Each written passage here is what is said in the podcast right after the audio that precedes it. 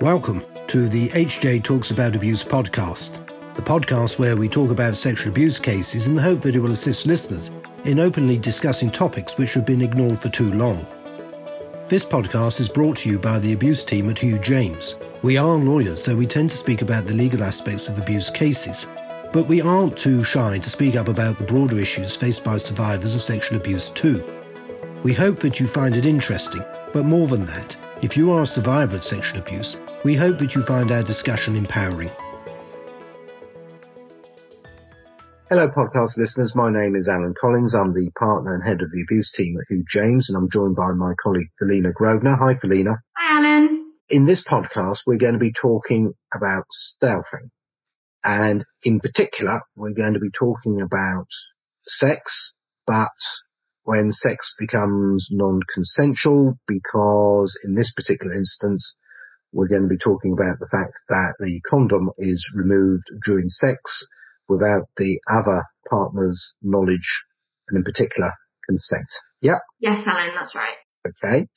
And stealthing falls under section 74 of the Sexual Offences Act 2003, which states that consent is when a person consents if he or she agrees by choice and has the freedom and capacity to make that choice. And basically the position is that if during sex the condom is removed without consent, then the person removing the condom, which I guess in the vast majority of cases is going to be the man, is running the risk of committing the criminal, criminal offence, sorry, because he is proceeding without his partner's consent. Yes, so we would all agree, I'm sure, and it's protected under the laws that you have to give consent for each individual act. And if you change, you know, something so fundamental as the condom and the protection that it gives you, you know, that has to be agreed upon. And without it, it's sexual assault. And I believe that the issue has featured recently in a BBC drama, I May Destroy You. Yes, that's right. So that um, has been quite eye-opening. I think a lot of people wouldn't have known, you know, so specifically. You know that it's wrong for someone to remove a condom without your consent, but you may not understand that it's really non-consensual and it is a crime. So in I May Destroy You, one of the earlier episodes, the main character, her name is Arabella, and she has sex with a man who, as we've discussed, he removes the condom without her knowledge. And she doesn't realise that it's rape. She finds out later, you know, about the term and, and what it really means for her. And I think that's really common. I can't say that I've heard the term often or I've had this discussion with anybody else. Yeah.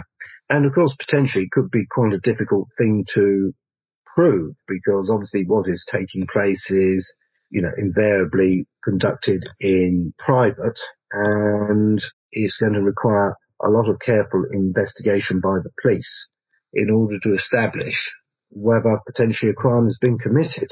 That's right. I'm sure that's something that really is a really big concern for individuals that this happens to because how, how do you prove mm. you know, that, that you didn't consent to that? Yes, and we're aware of certainly from of our own experience of dealing with these cases that it can be proved, but you know, being frank about all of this, you know, we are having to go into quite a lot of detail to understand what was going on, or not as the case may be, in a very sort of in a very intimate and private situation, very intrusive, but that is the way these things have to be gone into if this particular crime has been committed or allegedly committed. That's right. It is very intimate. It's the right word I'd, I'd suggest. But in one of the cases that we, we have worked on, I think that just shows the police really do look at before, you know, any other sexual encounters with, with that individual, during, after any text messages, for example, or how you talk about the sexual encounter with other people. It's, it's quite hard to get that evidence unless things are said afterwards. Exactly. And of course the consequences can be profound. So, you know, for the victim, the survivor, you know, they've been violated, traumatized, you know, the implications for them are profound. And of course for the perpetrator, they could end up receiving a prison sentence. So stakes. Obviously, oh. that's main harm. But there's also to both parties pregnancy for the woman. And then that means that this man, presumably who's removed the condom, risks, you know, being responsible for, for a life potentially. And on both parties also sexually transmitted infections. Yes. So yeah. for the individual removing the condom, you think, well, look at all these risks and harm and it's um unfathomable. Yeah, you know, the consequences, you know, are considerable, profound. Right.